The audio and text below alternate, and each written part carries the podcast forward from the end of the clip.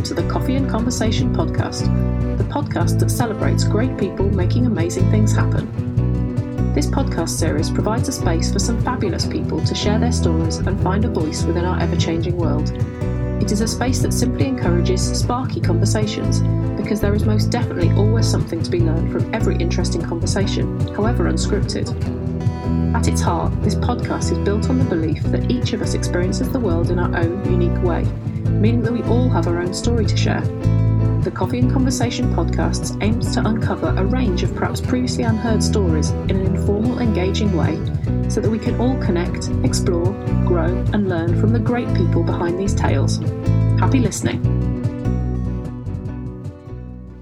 On today's episode of the Coffee and Conversation podcast, I am joined by Lorna Brown, someone who describes herself on her Twitter profile as an ideas and chaos generator, soul soother, cheerleader, and champion of the underdog.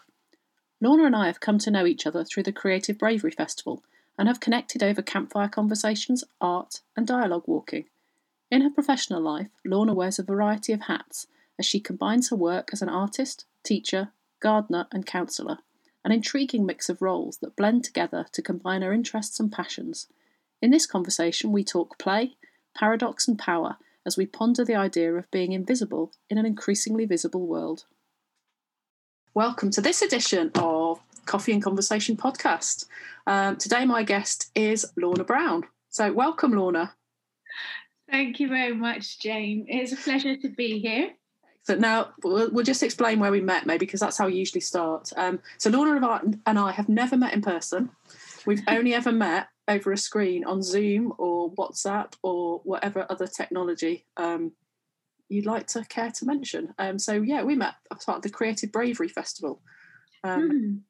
and it's been yeah, it's been great. Kind of meeting new people and discovering that you can actually meet people and develop connections, even if you don't see people in person, which I found quite weird in a strange way.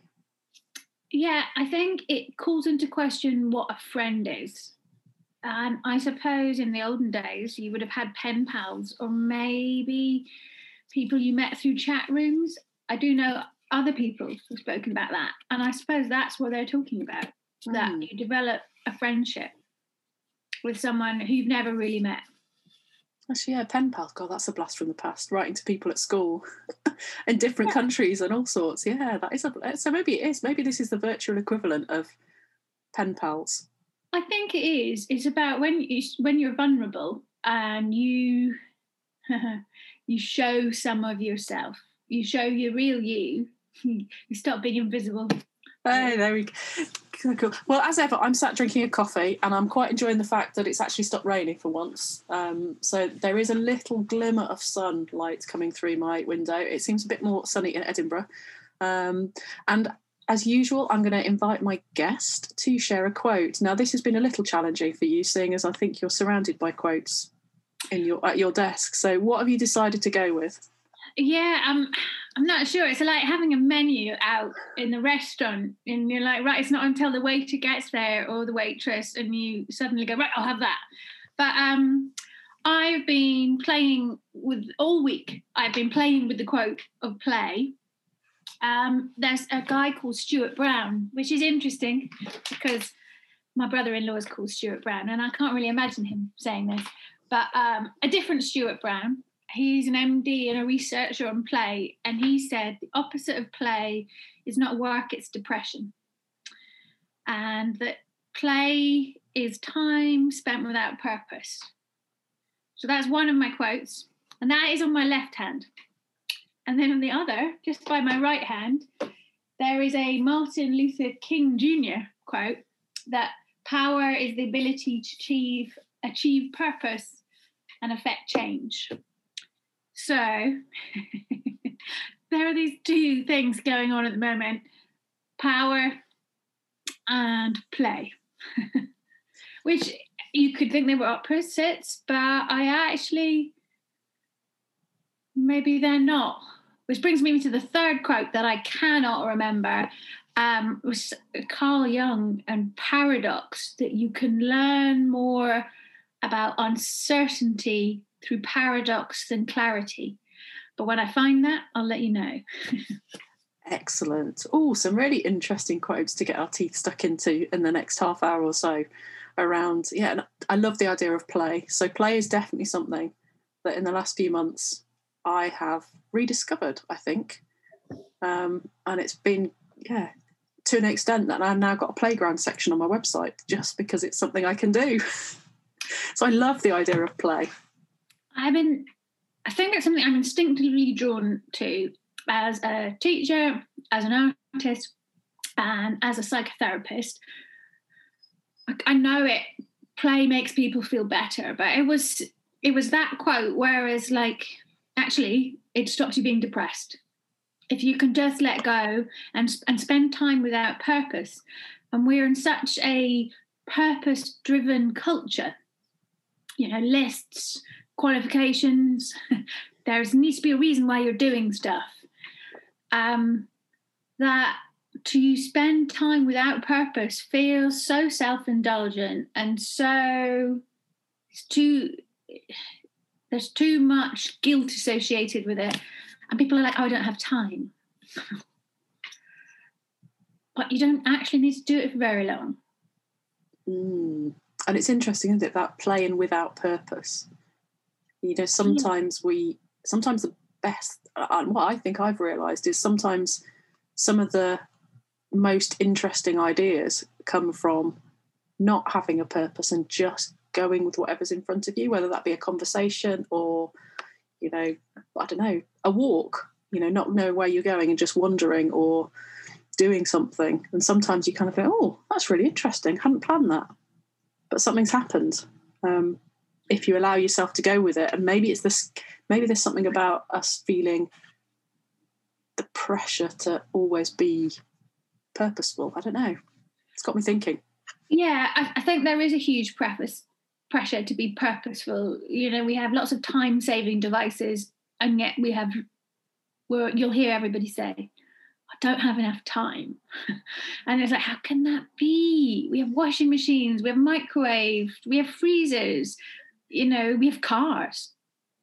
You know, there is more time, but we don't, we maybe don't use it well. And if you can spend five minutes without purpose, you'll probably be far more effective. I mean, you notice it, you go out for a walk at lunchtime and you can get a whole day's work done after lunch. Or go for a run. Well, is it is a run time spent without purpose? Hmm. Well, that's a good question. Maybe it's how you do a thing. So if you walk to work and you're just focused on my journey. Actually, that's a really good point. I had a client who was so frustrated by her commute commute to work. She just couldn't stand it. It was just wasted time, wasted time. And I'm like, well, where do you go past? She goes, I don't know. I don't see anything. That's like, well, could you try enjoying the journey? And she was like, no, what's the point? And it was really hard to ask the right questions to get her to look at that journey differently. And I mean, it was only a small part of her life, but it kind of was a symptomatic. It was a symptom of something bigger. Mm. And in the end, she started taking, I think, uh, some kind of, she started watching films on the way to work and her work became sort of secret guilty pleasure time, the commute. And it wasn't quite what I had in mind. I was, you know, like I was I was judging it by my things in some way that, you know, you should enjoy looking. But if that isn't your thing, then that wouldn't be the pleasure. But in a way, she managed to turn it into time spent without purpose because watching romantic comedies or whatever it was she did, there was no real purpose to that time, but just pleasure. Mm. And you know, she did it her way, which was exactly spot on. Yeah.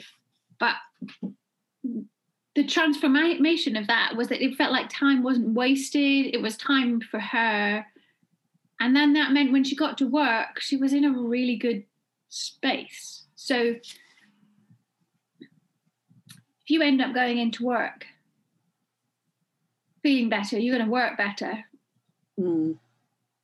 So it's, it's interesting what you talk about is often it's about reframing something. So it's the same thing mm. that you're doing, yeah. but actually how you approach it or how you choose to, yeah, the choices you make over what you do with that time is quite. I think that's quite interesting, and and sometimes it's about and you know being aware of that in the first place because often we just get so sucked into habits and stuff that we do that it becomes really difficult to actually see it in any other way than that's just me getting to work.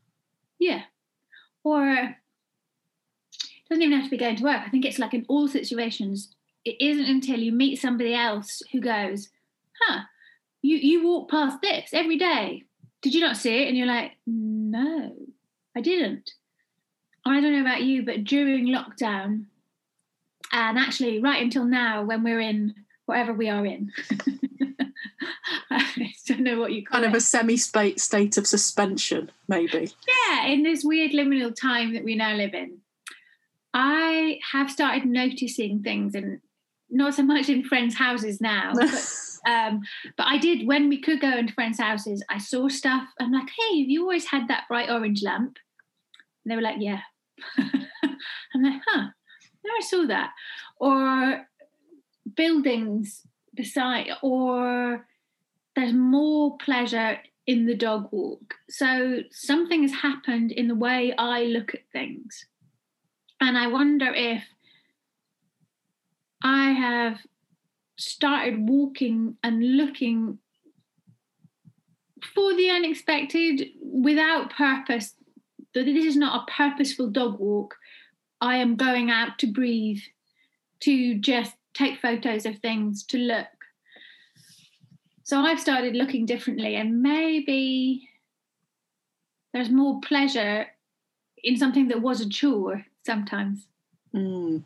And it's it's interesting. I'm just thinking of your third quote around uncertainty and paradox, and you know, like invisibility and those sorts of things. And it's almost like as you're talking, something's happened mm. to make what was invisible suddenly become visible. Yes. And what is that thing that kind of prompts that? Because we sometimes, you know, whether it's, you know, we could be talking about anything. You could be talking about everyday sexism, everyday racism, or just stuff that you don't notice, or, you know, that you're, that things that we become habit and you just do something without being aware, or the fact that you've never noticed that your neighbour's got a flag in their garden, or whatever it might be. You know, all these things, they happen every day, but sometimes something happens for you to go, oh, okay, I've noticed that, or that's interesting. And so, yeah, that's just as you've been talking there, that's kind of what's in my head around what is it that makes the invisible visible, or vice versa, maybe sometimes.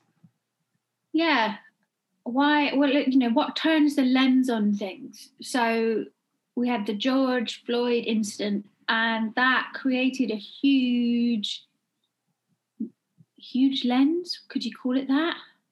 That murder that had a such a ripple effect and people started looking at their words at their actions at their ancestors at their history at their friendships And if you look at the Me Too movement, well, that had been going on for like 14, 15 years before it sort of came into the public eye. But the language I hear now is much more observant. Maybe because we've had to slow down because we can't go where we're used to going. And because we've been told to look, we've, we've been told to look. That's interesting. I don't think, well, maybe there is an element of that actually. I think there is some people out there going, right, you need to do this. In fact, in fact, on social media, there is a lot of that.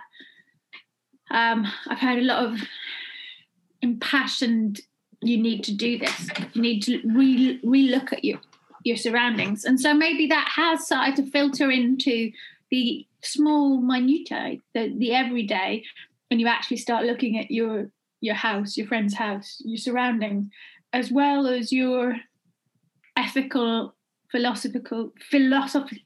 Well, there's, that. a, there's a big word for a, what day are we? Wednesday morning. Yeah, yeah, yeah. Uh, just totally going. Can't do it. Anyway, that philosophy. Yeah, that's the word. philosophy. so, uh, and it kind of makes me wonder about the children who are growing up. You know, your nieces, my kids. Well, yeah, it doesn't even have to be people related to us.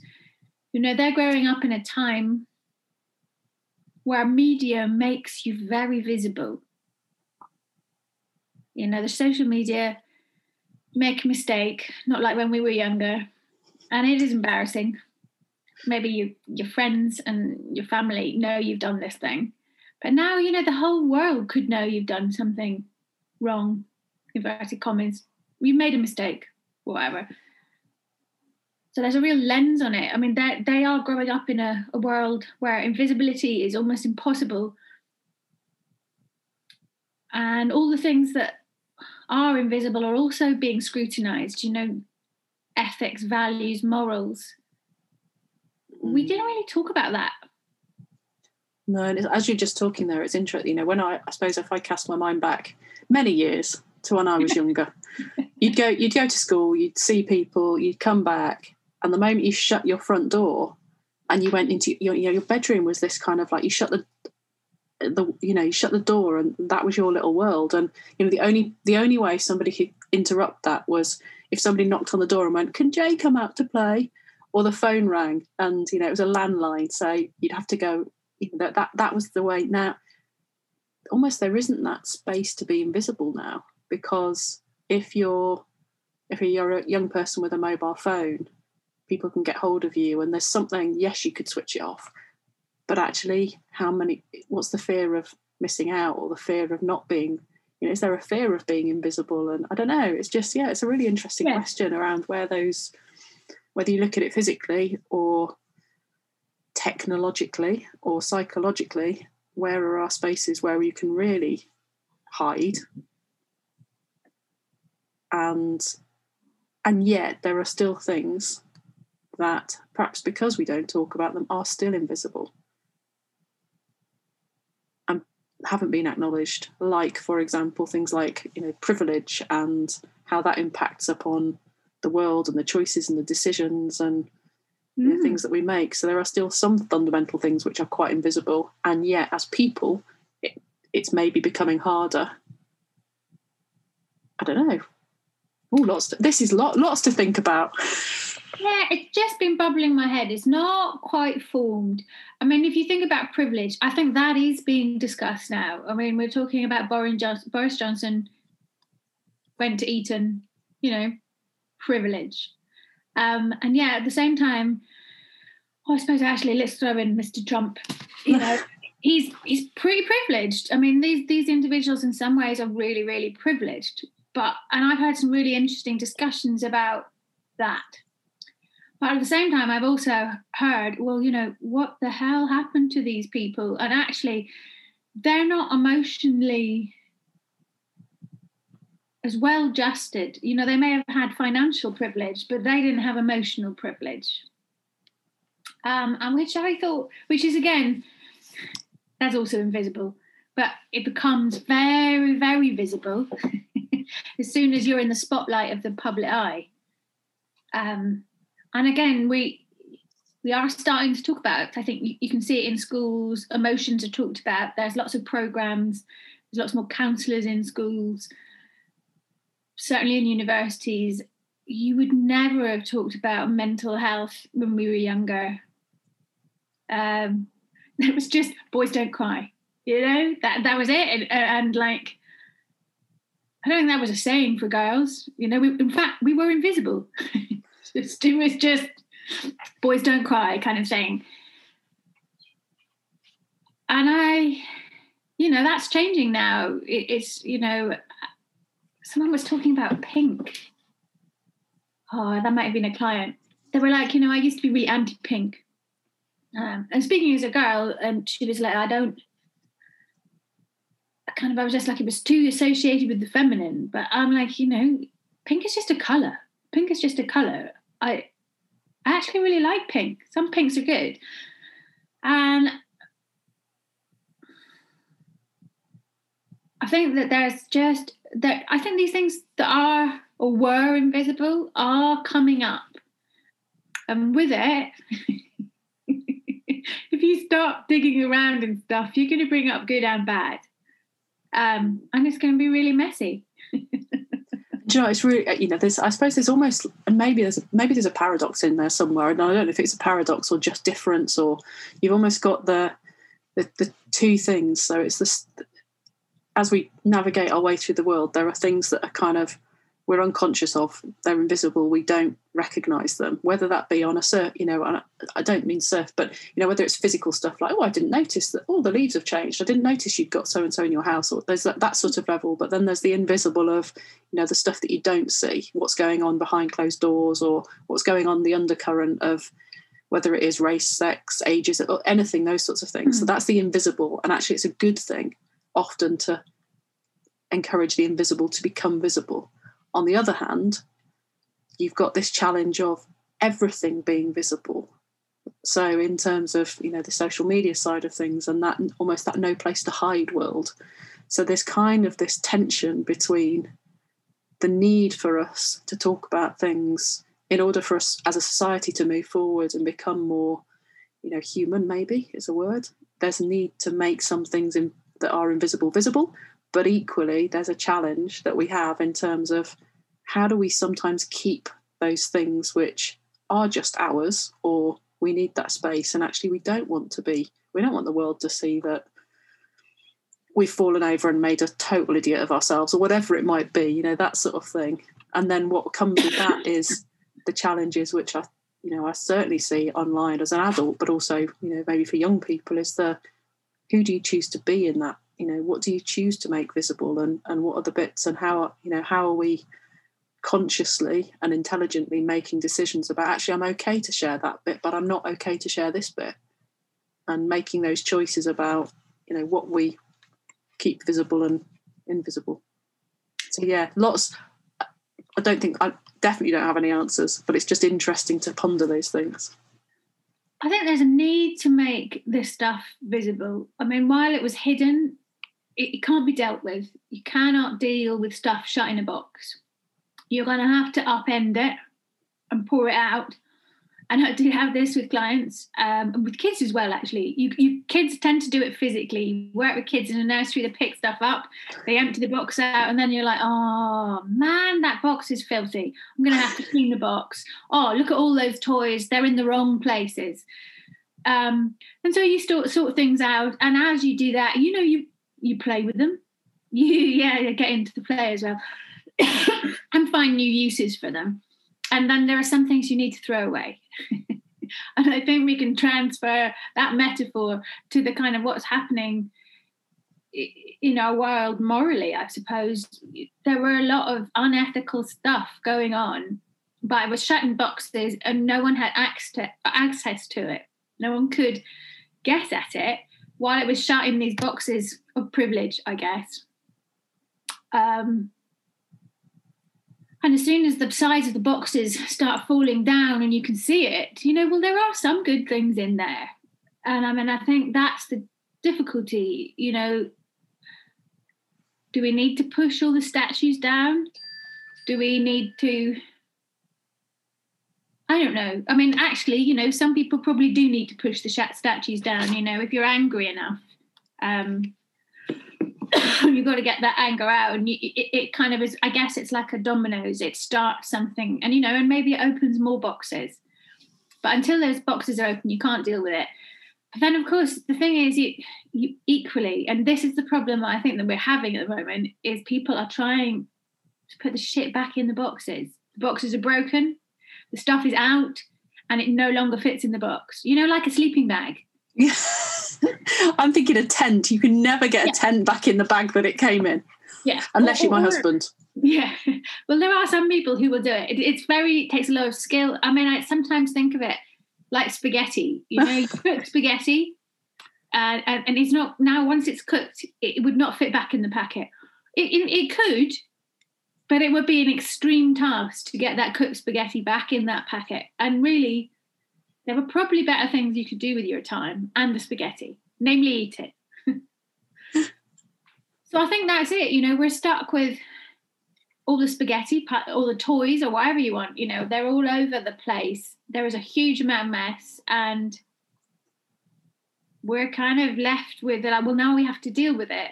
And there are some people who are really trying to put it back in this broken box.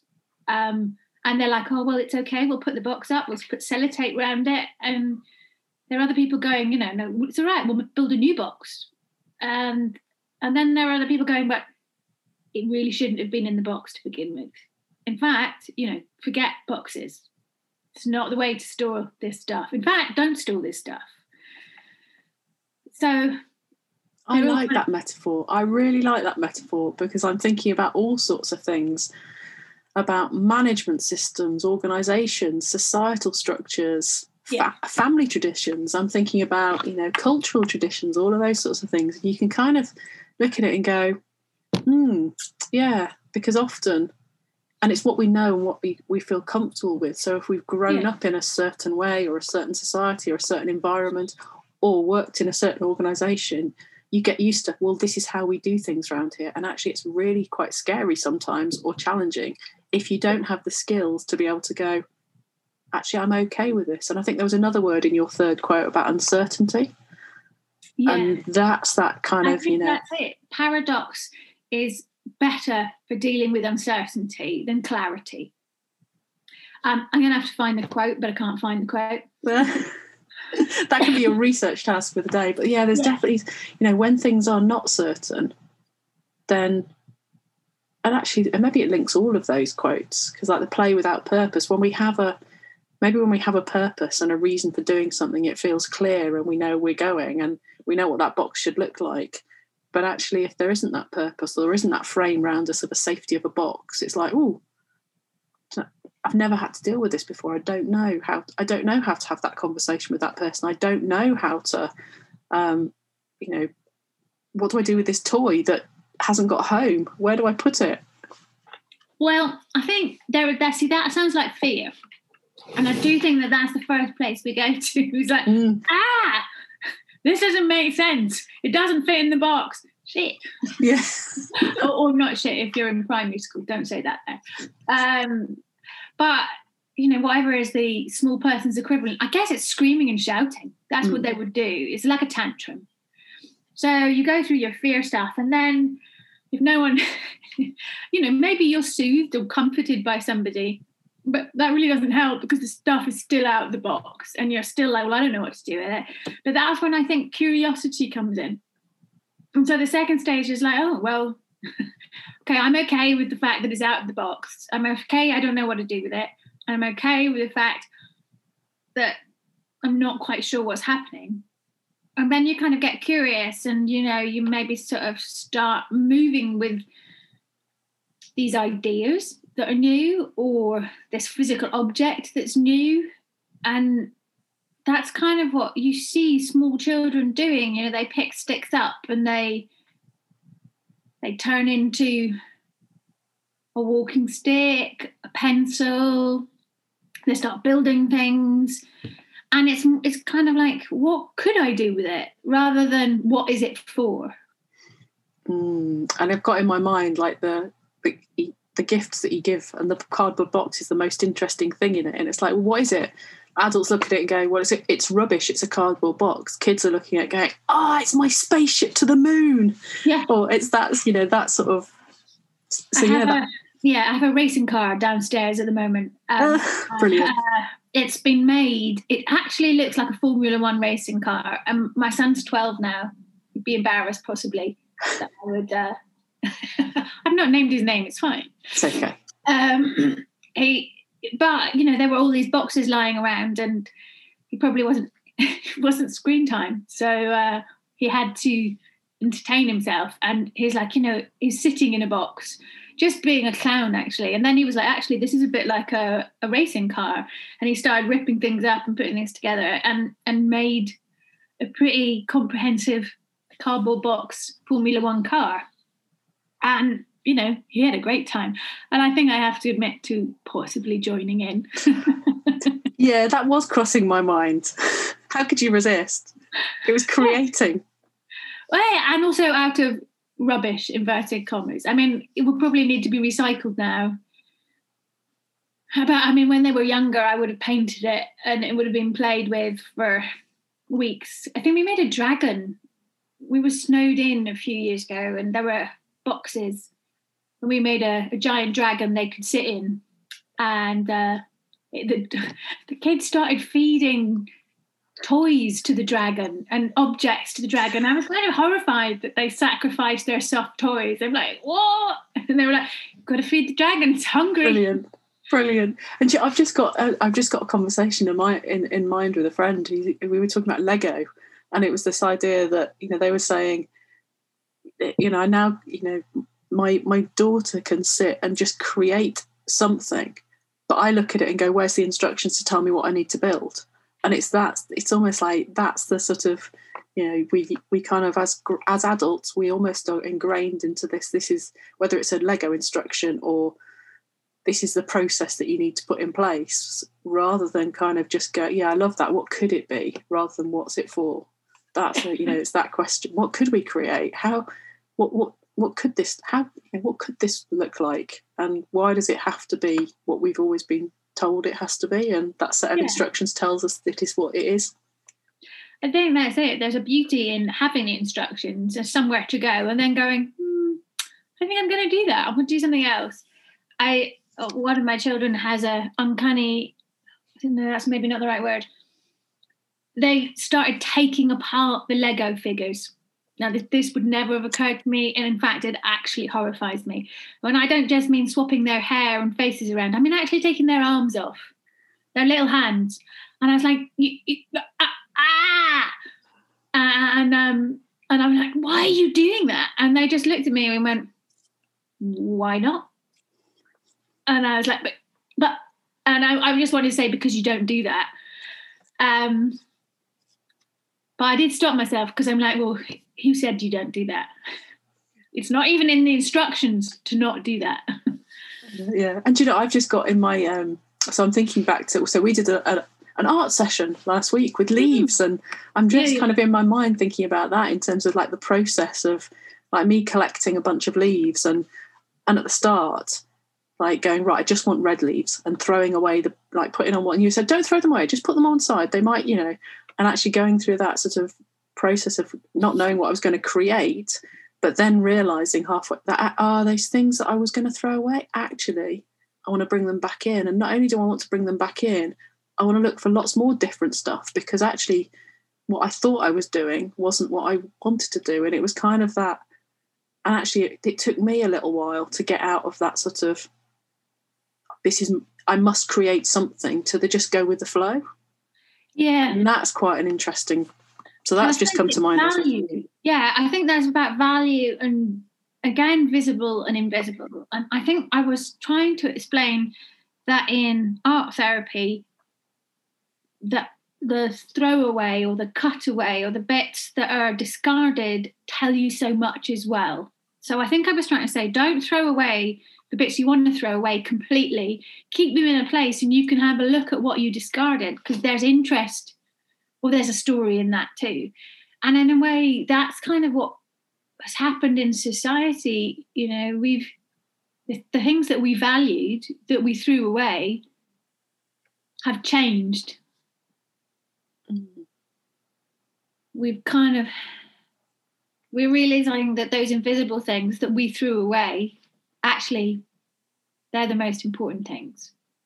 Well, I, I think that's what we're doing. Yeah, and it's in, and I'm just thinking, you know, maybe it's, you know, we talked, we started talking about, you know, you need that lens, a lens change to see things differently, and maybe that's almost what, you know, lockdown and the last few months have done is we were living in this world where there's a lot that we just did almost unconsciously maybe and what's happened in the last few months is it's kind of for for want of a better word, forced us to do things and look at things differently. So we're kind of okay. What is important? What is that? And you know, it's that almost. Well, actually, it's important to get outside and do exercise. It's important to go for a walk. It's important, you know, human connection. How many of us are missing actually that? Trying to coffee, run, you know, coffee conversations. And yes, you can, you know, we've, you know, this is living proof that actually you can do it over technology, and yet it's still not the same as sitting across a table with somebody, having a coffee, having a chat, looking at what cakes are on offer, that sort of thing. And and maybe it's maybe it's that sort of this is quite an extreme change of lens and making us look at things. Um, but I wonder what we can take from this experience and put into smaller areas of work life, society life, family life, and kind of go, okay, well, how can we look at this differently? How can we see things in a different way? Oh, that's my phone going. you can guarantee every time the last pod- podcast I recorded, somebody, a delivery person came and knocked on the window. And I was like, sorry. so that was a phone call. Anyway. Well, I think I think the big changes can certainly create little change. No, it's not that the big changes create little changes. It's that the big changes force us to change. Well, they actually they don't. I mean, some people some people are trying to sellotape that box, and some people are making new boxes. But you know, thank thank God for the people who are just like, ah, oh, fancy that. You know, you can actually live without a box. Look at that. We can use all this stuff differently. Um, and I think that for me is exciting. I mean, I'm a great one for re, reuse, remake, reuse, and I will often sellotape up a box. But uh, equally, you have to accept at some point that the box has no purpose and you need to move on. And those people who are doing things differently, I think they're the ones who are doing better, you know, mentally, physically, and possibly financially. You know, you can see the businesses who've gone. There are a lot of businesses that have been around a long time and they have just closed. There was no fight, there was just a close. And I'm like, oh, that, there's a kind of sadness in that, but uh, well, grief, yeah. But there are some quite new businesses who've gone, what a time to start a new business but they've been so innovative about getting their product out there, selling things in different ways, having contact with people in different ways. And that's been quite exciting. So it's been a time of creativity and innovation. I suppose those are people who've gone through the fear. And some people are just stuck in the fear, sellotape in the box. Mm. And that is what's going to stick with me from this conversation that idea of the box. And I've got this image of, yeah, actually, I'm sorry, Susanna, my sister. I've got this image of her, um, like, house, her one, her, the, the, children's play, play, uh, playroom after several children have been around playing, and just the fact that it's like toys everywhere. And it's kind of like, right, what goes back? Um, but you know eventually it'll you know get tidied up and every so often i'll kind of so that's the image in my head and actually thinking okay right what now within this time of gr- like massive uncertainty but yeah. actually how can we be okay with kind of going yeah actually i don't feel the pressure to tidy that box up and put stuff back because maybe i just need to sift through and kind of go oh i'd forgotten about that toy let's have a play with that for a while um, and then put it on the shelf rather than the box. It's, it's being able to sit with uncertainty, I think, really, and also the mess. The it's being able to be uncomfortable. Okay, this is uncomfortable.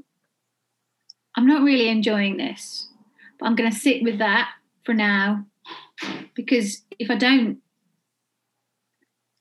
fighting a losing battle almost. You can't keep trying to put stuff into back into the box but mm. yeah, actually, what am I saying? You totally can, but it's exhausting, and it's like not a good use of resources. You know, and plastic is made from plastic. Sellotape is made from plastic. That's not good. No, that's why I'm just I'm just thinking it's like endless. It's kind of you are endless because like and almost the I've also got in my what's like that the tent and the sleeping bag. You're just trying to stuff something in, and every time you stuff one bit, another bit pops out, and you just. Yeah. the, the the other image I'm going to keep in my head is trying to trying to put back a thing of cooked spaghetti into a packet because that you're just like you wouldn't. Why would you? Yeah. But actually, it's emotions. We do that all the time. We are always trying to stuff emotions back because they are not comfortable. so we're like, you know, we sit in this. Like, that's not that's not comfy. That feels painful. I'm embarrassed. I feel I feel shame. I feel guilt. Uh, I feel really hurt. I feel really upset. And you're like, stop, squash all that spaghetti back in, get in. And then that's not good because then it just pops out, like you said, you know, it's going to pop out somewhere else. And uh, usually in a worse way if we're talking about emotions. Yeah. And I've just got this image of cold spaghetti that sticks to and it just goes hot. Oh, yeah. Yeah, it, yeah, a, a, pretty gross metaphor, but you know, yeah, oh, but no, it's quite powerful. And so yeah, so that's and isn't it interesting? Like we've gone from three quotes and kind of actually through conversation in a weird way, they've kind of all connected. And maybe that one, the second quote around power and purpose, maybe it's actually the power is our own power over ourselves to determine our own destiny. I don't know. Power is the ability to achieve purpose and affect change. Yeah, I think it's probably recognizing our own power. And with the spaghetti, there's something really interesting. If you actually left it alone and laid it out straight, it would dry. And then you could get it back in the packet. so it just gave it a bit of time. But that that kind of works with the toys as well. Would they ever get back in the boxes? No. I know. It depends if you believe that they come alive at night and could find their own way back. But now we're edging into fantasy. Yeah. no bad thing. no. so, so have you before we before we close? Are there any final reflections on where our? I, I think it's been a rambling conversation with maybe not many answers, but I definitely think there's some quite powerful things in there, particularly the box metaphor and you know this need for us to maybe not shove stuff back in the box that's certainly what i'm taking from from the conversation but what about you what's your maybe final reflections well i think we were very playful i don't think we necessarily had purpose a deliberate purpose in our in our chat. So we had we've, we've spent a playful time without purpose which should mean we should both feel better afterwards. Um no, I, I, don't think I'm any clearer, except possibly that idea about recognizing your own power, maybe. And the power in the pause, the power in space to see what happens. Oh, yeah, the power in silence. Indeed, the power of silence. So, thank you very much for joining me for this uh, Coffee and Conversation podcast. And yeah, I look forward to the next conversation. Thank you, Jane. Take care. You have been listening to the Coffee and Conversation podcast, the podcast that celebrates great people making amazing things happen. My thanks again to my guest, Lorna Brown, and also to you for listening. Until the next time, take care